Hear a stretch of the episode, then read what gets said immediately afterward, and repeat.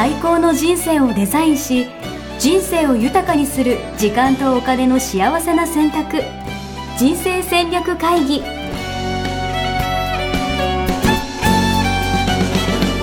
の番組は将来の仕事やお金人生にもやもやと不安を抱えている皆さんに元資産運用のプロキャリアとお金の戦略を同時に考える人生デザインコンサルタントの高頃もさあやが過去5年間延べ1700人の人生を望む形で豊かにしてきたメソッドを時間とお金の選択という切り口からお伝えしてまいります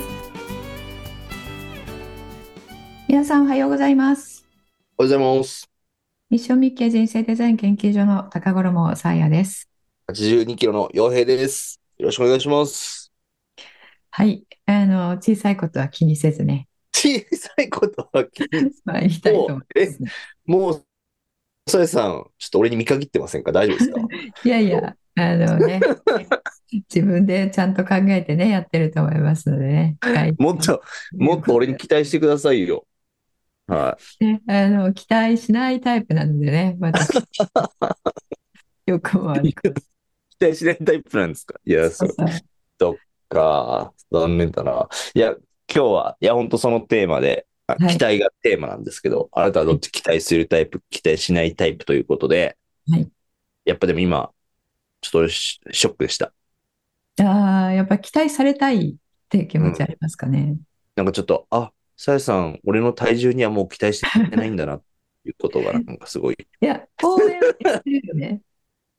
応援はあのしてるし、えー別にどっちでもいいよっていうことではなくて、ちゃんと意識も受けているけれども、はい本人が決めることなのでね、うん、うん、うん、うん。本人の、まあほら、えー状況とか、今はこうだからとか、ああだからとか、あるじゃないですか。うん、うん。確かに、確かに。うん確かに。いろいろとある。ですね。えーうんあちこちね、行き回って、えーやっぱり、えー人との会食が多くなったりすると、なっちゃうしね。うん、うん、うん。で、そういう事情を知らない私が、うんえーちょっと最近ずっと82じゃないとかって 言ったら、どうです？確かにね。じゃあそれはそれでちょっと聞いてくださいよ、みたいな感じになるけどね。うん、なりますよね。確かに。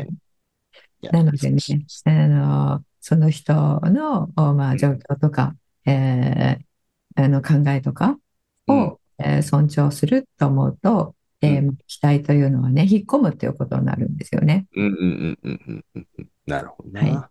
うん。なんかその、まあ、今回期待するしないみたいな、期待がテーマだと思うんですけど、うん。はい。なんだろう、よくその、な、なんだろうな、ちょっと言葉を選ばず言うと、うん。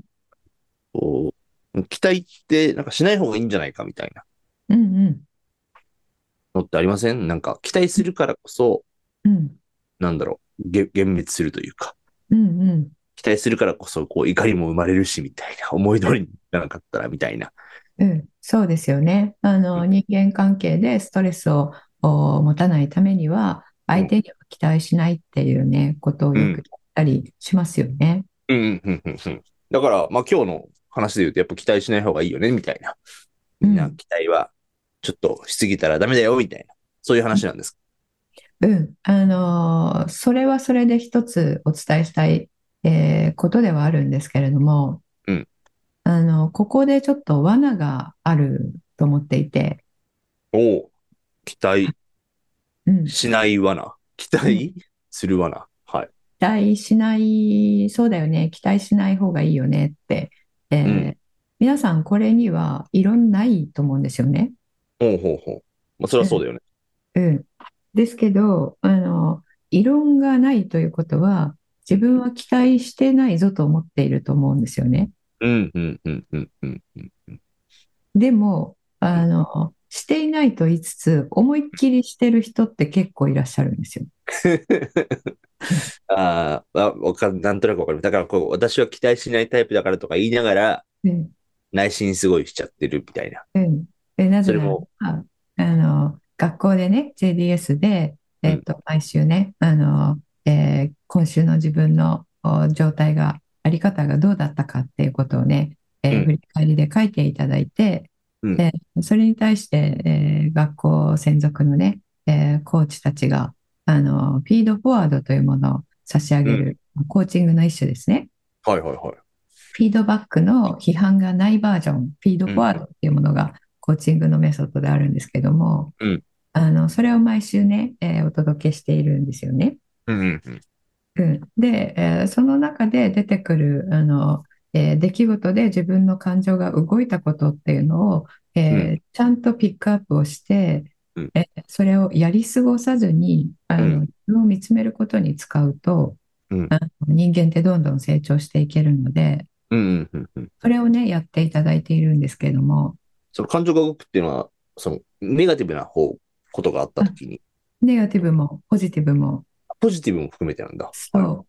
ここでね、このポッドキャストでずっとお伝えしている認知の歪みってあるじゃないですか。うんうんそれはポジティブでもネガティブでもお感情が現れたっていうことは物事をそのまんまで捉えてないっていうことなんですよね。うーん。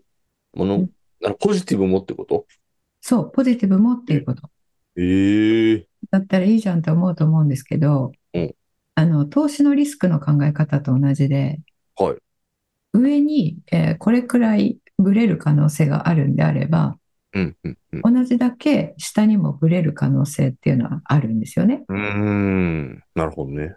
うん、それと同じで、ポジティブに傾くっていうことは、うんそれと同じだけネガティブに物事を捉えて、ネガティブに傾くっていうあり方ですよっていうことなんですよ。うん。うーん。なるほど。だから、ポジティブだけみたいなことはありえないってこと？ありえない。そう。なので、すごいポジティブに、あの、えーみんなの前で、えーうん転換している人というのは、うんあの、往々にして一人になった時にかなり落ち込んだり、ええうん、自分の中に入って殻に入ったり、一人の時間がすごくこう、ズーンってなったりしてるんうんですよ。うん。なるほど。だからみんなが見えてる、あの陽気さは全てじゃないっていうか。そうそうそうそう、そういうことです。なるほどな。いや、まあそう、まあそういうのありますよね。え、それでその、フィード？フォワード？の中で、期待の話がよく出るみたいな話なんですか？うん、そうです、そうです。あの、期待してるとは思ってないけれども、うんあの、そこで感情がそのようにピキってなるっていうことは、うんはい無言の期待をしていたからだよねっていう。うーん。うん無言の期待をしている。そうそう。例えば上司に、うん。えーあの、上司に対して、えーうん。ときましたって、イラッと小さくイラッときたとか、えーうん。なんていう感情になったりとか。したときに、じゃあその感情はどこから来たんですかっていうことを見ていくんですけども、うん。上司っていうのは、こう、私がお客さんからやんややんや攻撃されているときに、あの、うえーそのままそこに突っ立てないで、えーあの、かばってくれるとか、うんうんうん。そういうことをするのが上司だよねって、えー思って、うんえとすると、それをしない上司を見たときにムカッとくるわけですよね。うーん。確かに確かに。で、それは期待なわけですよ。うん。上司とはこういうことをして、するべきだとか、するものだって思う、期待してるってことですよね。そううんそうそう。それが、あの、前の上司はそうだったっていうところから来る、上司への期待なのか、うん自分の中で持っている上司像うん。なのか、えーうんそれはあ様々あるんですけれども。まあ、とにかく自分の中でえー上司というフレームワークがあってうん、それに当てはまらないと頭にくるんですよね。うん。例えば、あの、旦那さんってこういうものとか、はい結婚生活っていうのはこういうものとか、うんうんうん。付き合ってるんだったらこうするものとか、うーん。なるほど。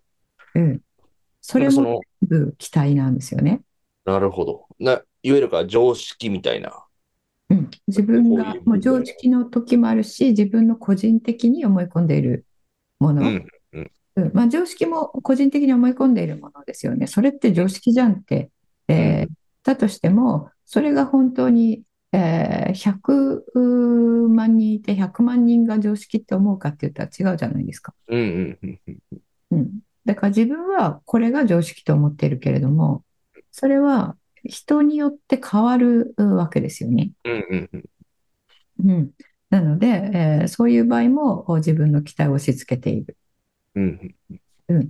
で、えー今言った上司とか旦那さんとか妻とか付き合ってる人とか、えーそういうものに対する期待っていうのはあの役割に対する期待、うーん。なるほどね。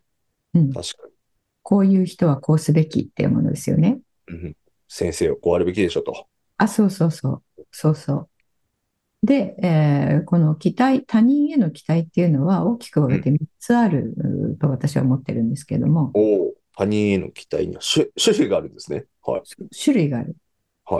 はい今のはその役割に、えーくっついている自分の中で、えーくっつけているこうすべきという期待、役割期待ですね。うんうん。でもう、うん、もう一つ大きいのが、こうしてほしいという相手に対する願望期待。ええ願望期待。なるほど。え、これ、例えば、そうだな。私は認められたいとか、褒めてほしかったとか、そういうこうん、そうです、そうです。そうそう。例えば、あ、じゃあ、あの、えー、洋平さんがね、うんえー家に、えー一人でいましたと。うんで、奥さんが出かけていますと。うんで、帰ってくるまでに、ちょっとうん食器洗っといてあげようかなと思って、えー食器洗いましたと。で、じゃあ、ついでに掃除もしちゃおうかなと思って掃除もしましたと。そしたら、奥さん帰ってきて、あの、何も言わなかったらどうでしょうか？うわ、もう今俺もうそんなこと言ったら泣いちゃうんだろうなとか思ってたもんね、今ね。ね、それを、あの、えーあー、何、やってくれたの？すごい嬉しいとかっていうのを期待してるわけじゃないですか。うん。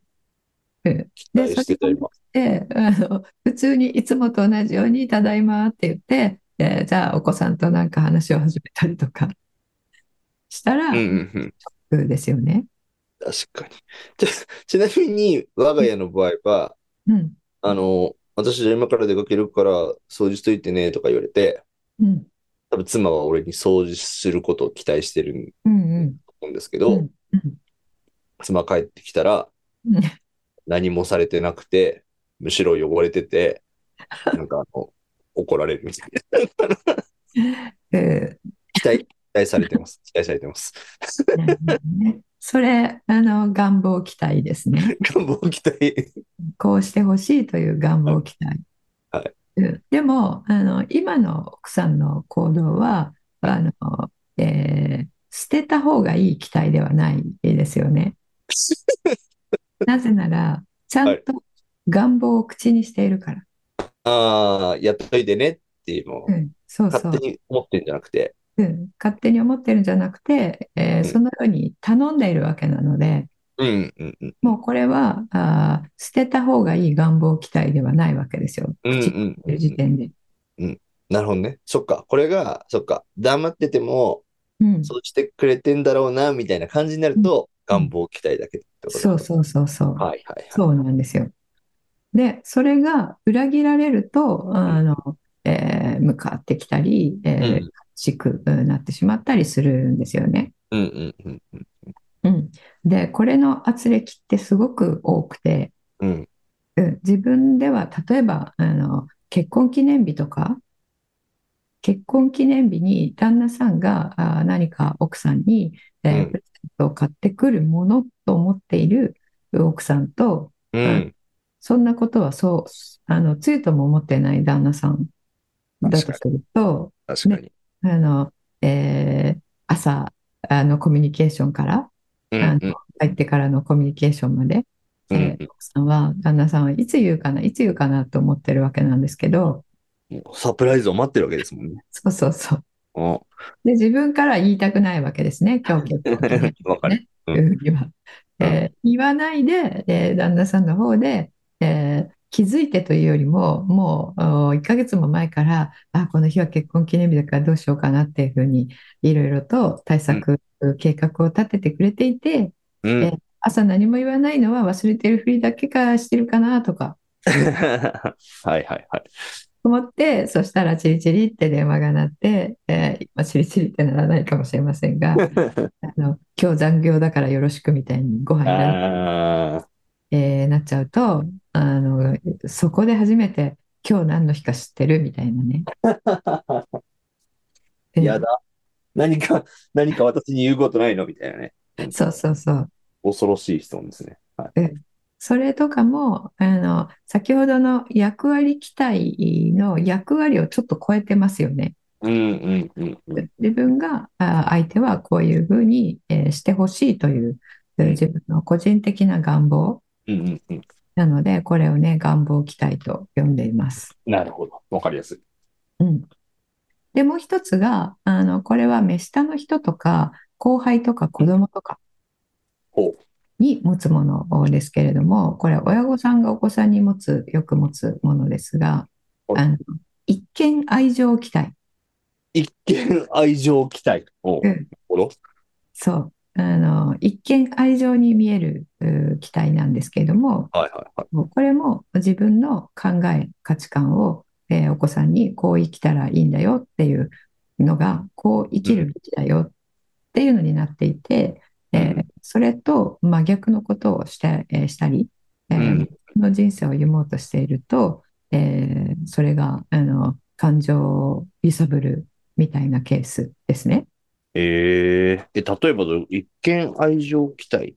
なんうんか、勉強はそうそう例えば、そう例えば勉強しないでずっとゲームばっかりやってますと。とうん。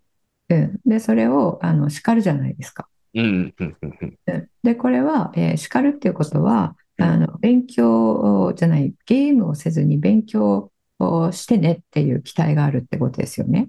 ゲームを、そうね。勉強はしてほしいみたいうんな。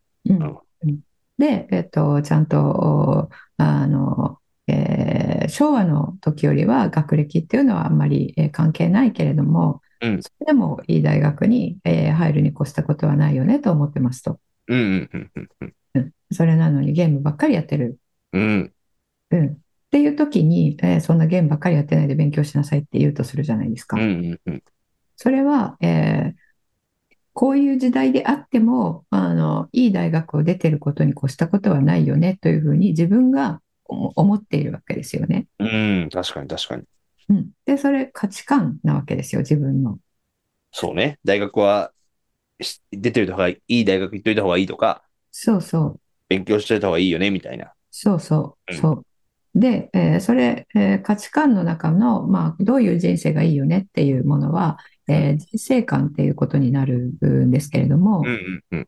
うん、その自分の人生観を、えーそのお子さんに、えー押し付けてるっていうことなんですよね。ん、なるほど。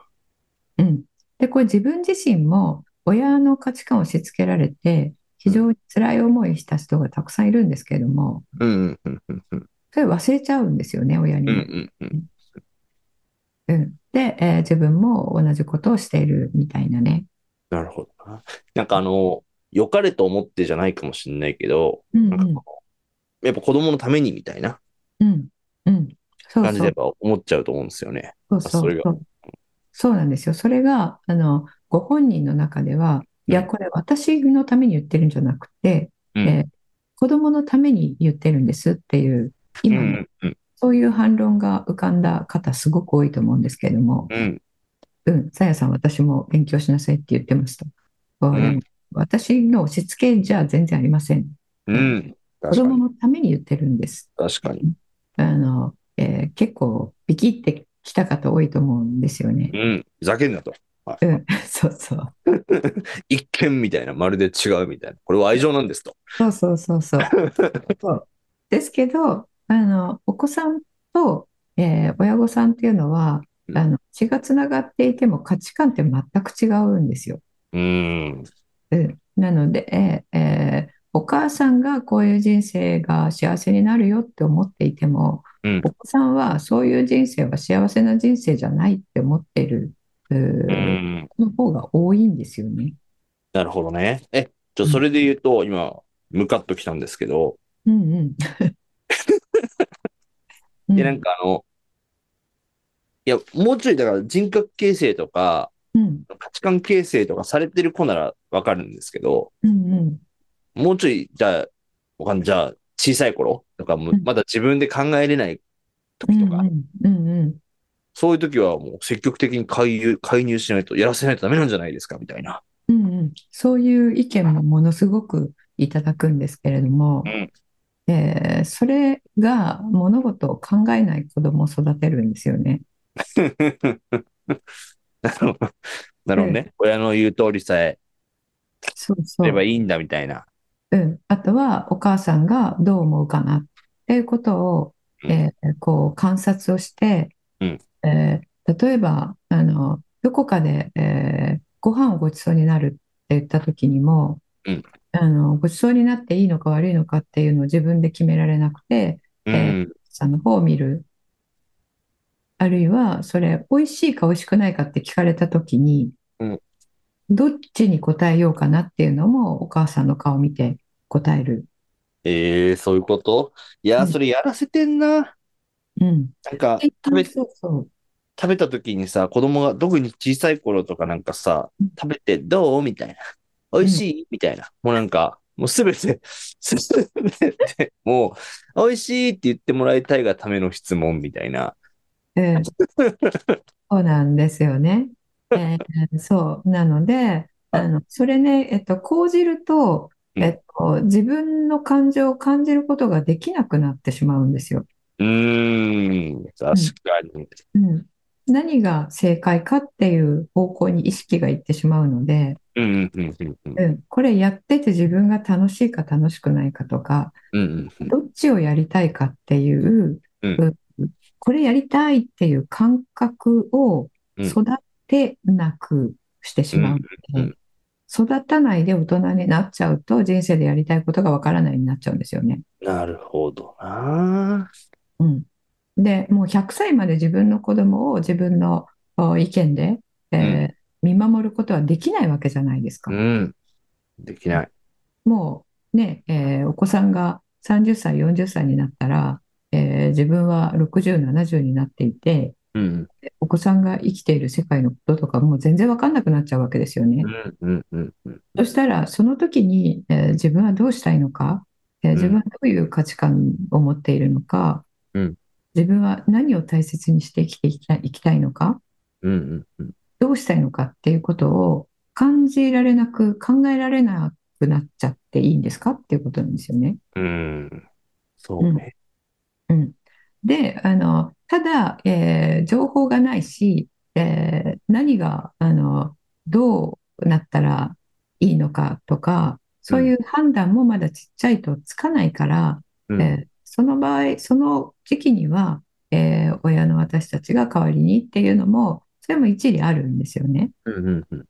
ですけども、その時にも、あの、ちゃんと聞くっていうことですよね。うん、どっちがしたいのってこと、どっちが食べたいのっていうことを。で、じゃあ、ジャンクフードと健康的な食品でジャンクって絶対言うから、っていう、そういうこともね、現実にはあると思うんですけれども、うん、それは、えっと、ジャンクを食べさせているから、ジャンク欲しくなっちゃう。なるほどね。それはマック食べたいって言うわ、みたいなね。その味を。うん。あの、連れて行ってるから、あの、そうなるんですよね。うん、うん、うん。で、もし、えっと、えー健康的な食事をする人に、えーなってほしいと思ったら、まあ、それも期待ですけれどもうん、あの、小さい時からそのような食事をあげていると、えー自分からマック、あの、好きじゃないっていうふうに言うようになる。ので、えっと、小さい時は、あの、ほっとくと、えーそういう方に行っちゃうからっていうんであれば、うんえーそういう舌を育てるっていう方に行った方がいいですよね。なるほど。舌を育てる。うん。そうしたら、あの、そういう子は、えージャンクとか、あの、お菓子とかが食べてもまずいっていう。なるほどね。うん。で、ちゃんと栄養が入った有機野菜を、人参とかね、すごい美味しいって言って食べるようになったりするので。それね、やり方というか順番がありますよね。なるほど。だ期待、な、そうね。美味しいっていう前にそもそも、それがわかる状態になってるかっていうことですもんね。うん、そうそなるほど。う、いや、そう。面白いですね。これが、うん、あのえー今のね、お子さんに関しては、えーまだ100万人ぐらいの方が、えーと、納得されていないと思うんですけれども、はいはいはい。えーと、これ、まあ、大人のケースでね、えー考えると、ちょっとよく分かっていただけるかなと思います。えー例えば、部下に対してとか、後輩に対してとか、うん、うん、うん。お自分の、えーこの価値観の押し付けになっているような、うん、えーことを、まあ、指導として、うん、え指導とか教育という名のもとに、うん、えー自分の価値観を押し付けてるっていうね、ことになってることが多いんですようん、ね。うん、うん、うん。で、あの、勉強の話に戻るとうん、ええーあの、さかなクンっているじゃないですか。さかなクン、いますね。うん。彼って、えっと、勉強全然しなかったんですよね、ちっちゃうい時。ーん、そうなんだ。うん。で、授業中にも、国語の時間も算数の時間も、魚の絵を描いてたんですって。ええで、先生が何度言ってもそれをやめないと。おう、おう、おう。で、先生がお母さん呼び出して、うんえーこのお子さんは、お宅のお子さんは、算数の時間も国語の時間も魚の絵ばっかり描いていて、うん、授業に全然身に入っていないから、うん、このままだとやばいから、お母さんからちゃんとあの指導してくださいと、確かに。うん言われた。そしたらお母さん、何と言ったと思いますか？ええこの子はさかなクンなんです。そうそう。あの、近い。そうなんですか？うん、この子は魚の絵を描くのが好きなんですって言ったんですって。おー。うん、だからごい描かせてあげてくださいってことですよね。はいはいはいはいはい。うん。それが今のさかなクンを育てたわけですよ。なるほど。うん。で、魚の辞典とかもちゃんと読んでるわけじゃないですか。うんうんうんうんうん。ってことは、あの、国語の勉強をしないとお読み書きができなくて、将来、えー困るのはこの子なんですっていうふうに、えー思って、えーこの子のためにって思ってやってると思うんですけども、うん魚の絵描かないで算数やりなさい、国語やりなさいっていうふうに普通の親は。うん。ですけど、その子のそのやりたいことを尊重すると、えー魚の絵を描かせる。で、魚にあの、えー興味があるので、えーその興味に、えーっと基づいてこれ欲しいとかあれ欲しいとか、えー言ってくるはずですよね。なので、それを叶えてあげる。うそうすると、必要に応じて、あの、えー魚辞典が読みたいんだったら、えー漢字の勉強もするし、ううん。んなんでしょうね、魚が何匹の魚に、えーどれくらいの卵を産むととかっていうのを知りたいと思ったら、うんあの算数の勉強もするようになるんですよね。うん。うん。で、一つを極めると、今の時代なんてね、本当に一つを極めた方が、あの、自分はこれをやりたいっていう軸が定まるので、うん、イチローにしても、えー大谷選手にしても、すごいちっちゃい時からね、えーこの道行くんだって決まってたじゃないですか。うんうんそういう形になるので、うんあの自分の考えで、えーそんな魚の絵ばっかり描いてたらダメだっていうふうに、うんえーこれもあのジャッジですよね。うんうんのおフレームワークで、えーこれはダメ、これはいいっていうふうに決めつけて、えーその考えに沿ったあの選択をするように仕向けてるっていうことですよね。うんうん。うん。それが一見愛情期待えーとお呼んでいるものになります。なるほど。えちなみにこれは、そういうのは、え、サイさんが名付けたの？これ。そうそうそうあのこの3つは私が名付けました。そうなんだ。えうんすごい。一見ありそう、一見ありそうだな。一見ありそう。いいですね。そう別に心理学者が言ってるとかそういうわけではないんですよね。これをだから、なんかうん、自分が、えっと、役割期待、うん願望期待、この最後に一見愛情期待うんみたいなのを、要はその、例えば感情が動いた瞬間とか、ムカッときた瞬間とか、うん怒った瞬間みたいなとこに、うん時に、あ、自分これやっちゃってたな、みたいな感じで、そうです、そうです。持っちゃってたなっていうことに気がつくっていうことですよね。うんうんうんうん。ええなるそう。そう。これをね、あの、一つずつ手放していくと、うんあのえー人に対する、他人に対する、えーこの人はこういうふうに行動すべきであったとしても、こういうふうに行動してほしいであったとしても、うんこういうふうになったら、あーいいに違いないだったとしても、うんそういうことをもう全部手放す。うんうんうんうんう。うんんで、その人の、あの本当の、えー価値観を尊重する。うんうんうん。っていう方向に向かうと、えー自分がまずストレスたまらないんですよね。うーん。うん。で、それって相手をそのまま受け入れるってことじゃないですか。うんうんうんうんうん。うん。なので、えー人間関係もおうまくいかないことがなくなるんですよ。なるほどな。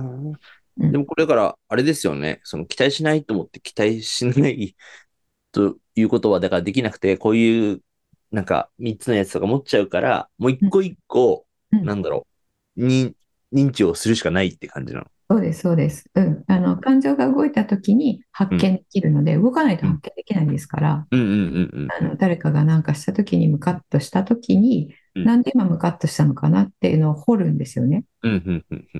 そしたら、あ、こういうふうに動くっていうことを私は期待してて、それと外れたから頭にきてるんだとか分かったらうん、あの、私が頭にきてるのは、あなたのこの行動のせいって思ってるじゃないですか。うんうんうんうんうんでも、実は自分の期待が、まあ、うん発端だったっていうことですよね。うんうんうんうん。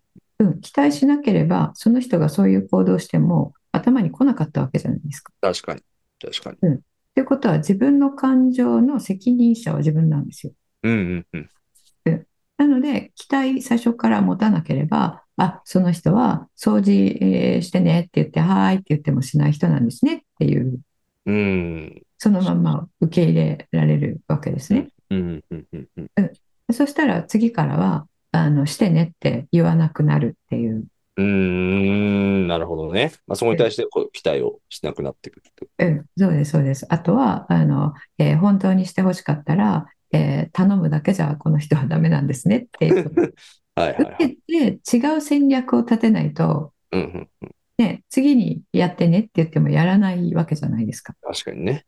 言うだけじゃ動かない人には、じゃあ違うそうそう。アプローチをしていくとかね。そううんそういう現実を、現実のまま、まず受け入れないとうんうんうん。対策が立たないですよね。うーん、確かうん。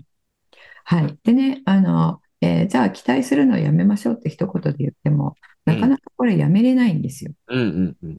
うん。なのでね、えーやめ方のおちょっと、えーコツをね、お伝えしたいと思います。おお、そんなのあるんですね。うん。あの、人間って、えー何でもそうなんですけれども、今までやってきたことをやめるのってすごく難しいんですよね。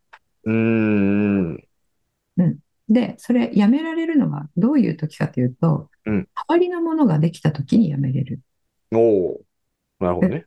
あの、これ、えーまあ、例えば、えー洋平さんはラーメン食べるのをやめようと思ってるけど、やめれないじゃないですか。はいはいはうん。で、それ、ラーメンの何がいいんですかっていうことを紐解いて、い。うん。それを体に良くなくないもので、それがもたらされたら、そっちに代替することでラーメンってやめれるんですよ。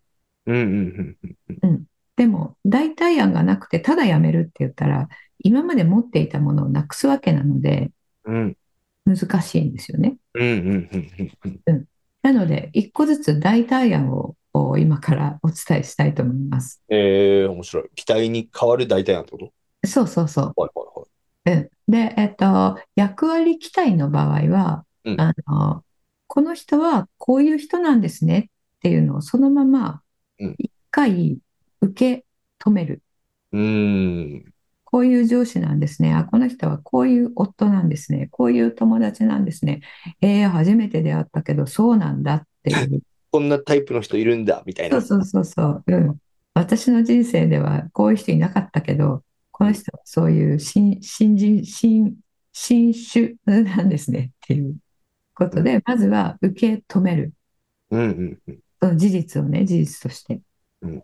で、それ自分が、あの、受け入れたり、賛同したりしなくて大丈夫。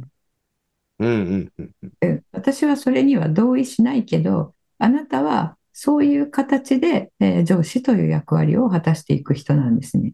うん、うん、うん、うんうん。うん、あなたはそういう形で夫としての役割を果たしていこうと思っている人なんですね。うん、うん、うん。で私とは違いますねっていうことを、そういう違いをあの自分の中で認識するっていうことです。うーん、なるほどね。別にそれを認めるとかじゃなくてもいいってこと受け取れるぐらい。うん、それは違うっていうのは思ってていい。で私は違うと思うけれども、この人はそうなんですねっていううん目の前の現実を受け止めるっていうことですね。うん。で、そうなったら、あの違いが明らかになったわけなので、うんえーじゃあ相手の人に声をかけて、えーあなたの思う上司というのはこういう人と私は、えー観察したら見受けられましたと。で、私はこうだと思いますっていうので、えー話し合ってすり合わせをする。うーん、なるほどね。私はこういうふうに期待してましたというか、うんこういう、ことそう思ってます。はい。うん、こういうふうにやってほしかったですっていうね、あの時助けてほしかったですなのか、ね、えーあのお客さんにガンガン批判されている時に、えー助けてほしかったですとかっていうですねうん。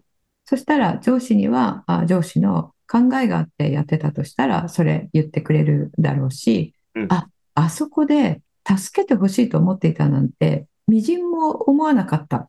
うん、確かなんかこう、涼しい顔してやっていたので、なんか邪魔はしない方がいいかなと思ってに。うん、うん、うん。黙ってたとかうん、あの、その人にはその人の考えがあってやってた。で、こっちがちょっと、あの、違う風に取られてたっていうものも、うんそうやって、あの、両方で明らかにすると、うんえーこう開示されて、えーなんだ、そういうことだったのかってね、お互いに理解できたりするんですよね。確かに。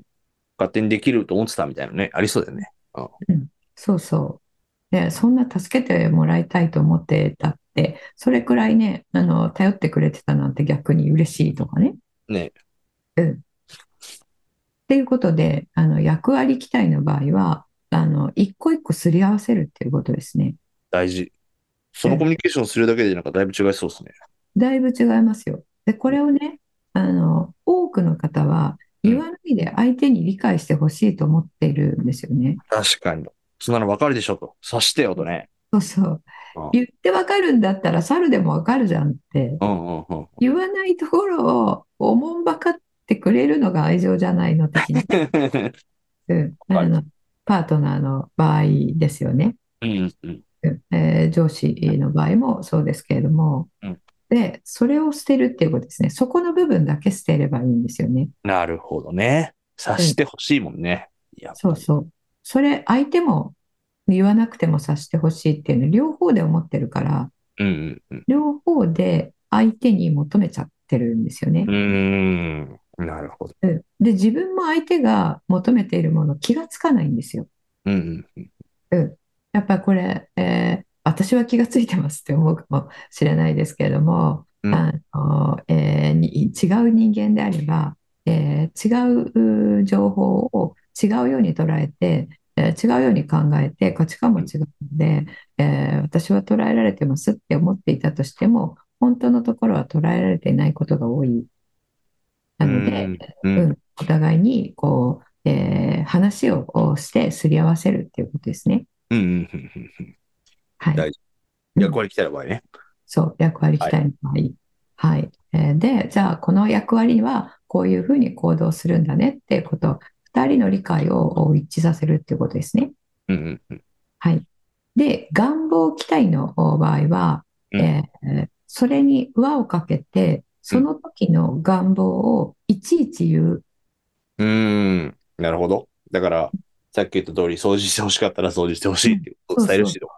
うん、そうそう。で、えーそれはあの言った後、相手があどうするかっていうのは、えー、大体十中八九は言われたら、あ、そう、それをあの願ってるんだっていうことで、うん。えーその通りに、えー相手もやれるっていうことが多い。うんうんうんうん。まあ、洋平さんの場合は言われてもやらなかったよういですや、あの、ちょっとあの、はい。けど、うんはい。はい、あの役割期待よりも願望期待の方は自分の願望ですから、うんあの役割はね、まだ、ああの、100歩譲って言わなくてもわかるっていうのを、ふうに思うのはわかるうですが、あうんで、えー上司と言ったらこうでしょうみたいなのね。うん。うんですけど、願望は本当に個人的なものなので、本当にこればっかり言わないとわかんないんですよね。うん。確かうん。なので、これはしっかり伝えるっていうことですね。に大事。うん。はい。で、最後、一見愛情期待。はい。会場期待。難しそう、これは。うん。これは、相手の、あの、まあ、子供だったり、後輩だったり、うん。えー生きたい生き方、取りたい行動をまず聞く。うーん。あなたはどうしたらいいのと。そううん。で、それがあなたの取りたい行動なんですねっていうことを認める。うん。うん。うん。うん。うん、で、えーそれが何でもないことだったら、あ、じゃあそうしてねっていうことで、えーそのお価値観に生きることをサポートしてあげる。うん。うん。うん。で、えーそれはもしかしたら、あの、ご本人にとっては、すごく価値がないものかもしれない。うん。ごほ、ご本人っていうのはどっち側の本人？あ、あの、例えば、えーきあの期待してる方ですね。ああ、はいはいはいはい。うんあの、両親、自分が両親の方で、うんえーお子さんに、えっと、こういうふうになってほしいみたいに思ってる、そのお母さん、お父さんの側ですよね。うんうん。にとったら、あの、例えばお子さんに1万円札100枚積んで、えーこれとキャンディーとどっちがいいって3歳ぐらいの子に聞いたら、うんキャンディー取るじゃないですか。親戚のね、おじさんがどっちかあげるよって言ったら。うんうん。そしたらお母さんとしては、あの、いやいやいや、いや、違うでしょってなりますよね。うんうんうんうんうん。うん1万円100枚ですから、そっちを取りなさいってなるじゃないですか。うん。間違いない。うんですけど、その子の、今のその子にとっては、うんあの、1万円なんてただの紙切れで、うん。キャンディーの方が重要なわけですよ。確かに。美味しさを知ってますからね。はいそうそう。なので、それが自分の価値観の押し付けなんですよね。うんその人にとっては、そっちの方が大事っていうのを、まず尊重するんですね。確かに。で、本当に今みたいなことが起こったとするじゃないですか。はい。そしたらね、この紙切れ、えーこの変なおじさんが乗ってる、このちっちゃい紙切れね、うんえーでね、キャンディーが、あの、100個買えるんだよ。うんうんうんうんこの紙切れもらって、後で100個買いに行こうってうんうんうん。言えるじゃないですか。確かに。確かに。キャンディーが欲しいんだったらなおさらね。うん。で、これ今、キャンディーもらもらっちゃったら1個しかもらえないけど、うんえーこっちもらったらあ100個だよ。それが100枚あるから、100かける100、そんなこと言ってわかんないかもしれないですけど、っていうね、あの、ちゃんとその本人が、えー価値を感じるように自分がそっちに行ってほしかったら、うん。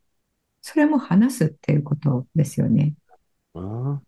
まあうん、そっか。でもそういう意味で言うと、やっぱ全てにおいてね、やっぱこう、期待ってやっぱ一方的だったんだなっていうのをやっぱすごい感じますよね。うん、そうです、そうです。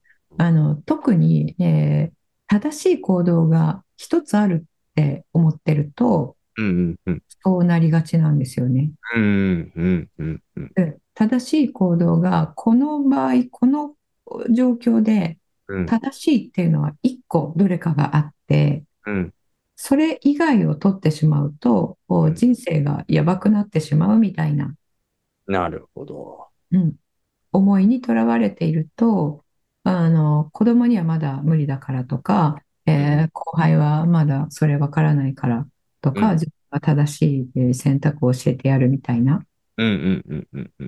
自分が正しいと思う行動が万人の人生にとって正しいと思っちゃってるってことなんですよね。うんうんうん。で、自分は正しいと思ってるけど、目の前の人の人生にとってはそれは正しくないうん。じゃないですか。確かに。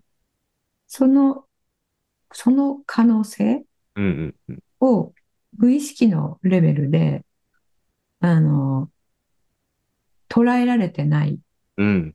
ケースだと、この今の自分の価値観の押し付けっていうのが、3つのタイプの期待として現れやすいんですよね。うん。いや、いいですね。なんかやっぱ、でもそれも一個ずつだから、あ、そう、勘違い、勘違いというか決めつけてたんだみたいなことをうん聞くと、どんどんこう幅、幅が広がっていくというか、うんなんか人間としてこう、器が広がりそうな感じしますよね。うん、そうそうそうなんですよ。うん。で、えーこれ宇宙の真理というか人生の法則なんですけれども。あの人間って、えっと、自分の価値観を大切にして生きたら幸せってこれも分かってるじゃないですか。うんうんうんうん。ここでもずっとお伝えしてきました。うんえーで、えー他人の価値観をうん自分の価値観と同じぐらい尊重して大切にする。ことができると、本当の意味で自分の価値観も大切にできるんですよ。うーん。なるほどね。うん、でう、ん相手にこうしなきゃダメっていうことを押し付けている場合には、うん。自分にもその社会とか親とかの価値観を自分で自分に押し付けている度合いが、人に押し付けるのと同じぐらい持ってるケースが多いんですね。うんうんうんうん。なので自分でもおこうしたいなと思うけども、おでもあの母親だからそれしちゃダメだよとか、うんうんうん。そういうあの自分があしたいと思うよりも、えー役割の制約にこう縛られる決断を自分でしてしまうとか。あのもう年取っているにもかかわらず、えー親の価値観で、えーまだ判断をしているとか、うんうんうん。で、そうな、な、えーそう行動できない自分を責めたり叩いたりするとか、うんうんうんうんうん。うん、その相手の価値観を尊重するってことをすることで、うんあのまあ、本当の意味で自分の価値観も尊重できるっていうことになるので、なるほど。うんいいです。それが相手に合わせるだけじゃなくて、自分も大切にすることにつながるってことですもんね。うんそうですね。素晴らしい。いや、そういうなんか、期待するしないの話って、なんか期待しない方がいいよね、みたいなうんところでやっぱ終わりがちだけど、いや、すごい深い話でしたね、今日は。うん、そうそう、終わら、そう、もうおっしゃる通り、そこで終わらず、うんもう一個踏み込んで、うんあの、自分という人間をね、知る機会に、えーすごくなるので、うんうんうんうん。うん、そこまでこう分析してもらいたいんですよね。うん。面白い。うんはい、そしたら自分というものがね、えーもっとよく分かって、えー自分がどういう人間かが分かったら、自分を生かす戦略っていうのももっともっと立っていくので、うんうんうん。うん、はい、これね、あの、えー同意していただけるかどうか分かりませんけれども、うんまあ、これもね、あの、そんなの違うやいっていう 言って、あの、一生に付すのは簡単なんですが、もしかしたらそうなのかもねっていうので、えーまあ、それを許容して、えー取りえー扱ってみる。うん。いや、みんな話聞いたら確かになって思ってんじゃないかなと思いますけどね。そうですかね。うん。伝わる気がします。はい。まさか、うんまさかこのテーマで1時間話すと思わなかったです。1時間も。はい、失礼しました。えーいえいえ大事な話ですから。ありがとうございます。はい、じゃあ今日はね、この辺で終わりにしたい。はい何かお知らせ的なのはないですか？はい、えー今月はですね、えー11月の22日から、あのーえー3日間チャレンジっていうのをお企画しています。うん。うん過チャレンジ。そう、おサンチャレって呼んでるんですけれども、えーこれは JDS のプログラム人生デザインマスタリーの3つの扉について、えー一晩ずつこう開けていくね、えーワークをみんなにチャレンジしてもらうっていう、そういう企画です。いいですね。あれですよ。三つの扉っていうのは、その、なんでしょう。キャリ、キャリアとか？そういう話？そうですね。1個目が仕事、1個目があお金、えー最近わかりやすくそのように言ってるんですけども、えー仕事、お金、え3つ目があーあり方、中央思考なんですが、あーうんこちら、メンタル人間関係っていうう扉、ん、うん、うんうん。うん中央思考を習得することで、メンタルとえ人間関係が、えーいい感じでいくっていうことですね。これをワーク形式でやっていく3日間ということそうです。はい。うんぜひ。なんか、まあ今日の話もそうですけど、なんかなんとなく分かってるよみたいな、とか知ってるよみたいなこともね、実際にこうワークとして取り組むことによって、なんか、なんだろう、そうそう。気づきとか、そうあ。をもうちょい深めたいなみたいなことが出てきたりとかしますもんね。そうなんですよ。そうなんです。本当に自分がそれも分かってるしやってるって思ってるでも、うんあの、えー行動がそうなってないっていうね、無意識でやっているっていうことが多いので、えーそういうこと気づいていただけますよね。うん。いいですね。はい。で、その翌週には、あの、中央思考に特化した三チャレ、えーやります。うんうんうんうん。うん、えー27日からあそれをやります。うんうんうん。はい。で、えっと、12月の2日あに、えっと、キャリアサミットっていうサミットがあるんですけれども、それにね、登壇させていただきます。うんうん12月の4日かな？それまたね、えー詳しいことをまたお伝えしたいと思います。ぜひ。はいこれはじゃあ、概要欄かね、中に貼って。そうですね。貼っておきます。はい。はいお願いします。はい。えーじゃあ今日はこんな感じで終わりたいと思います。皆さん、えー今日も長い間、お付き合いいただいてありがとうございました。はい、ありがとうございました。はい、ありがとうございます。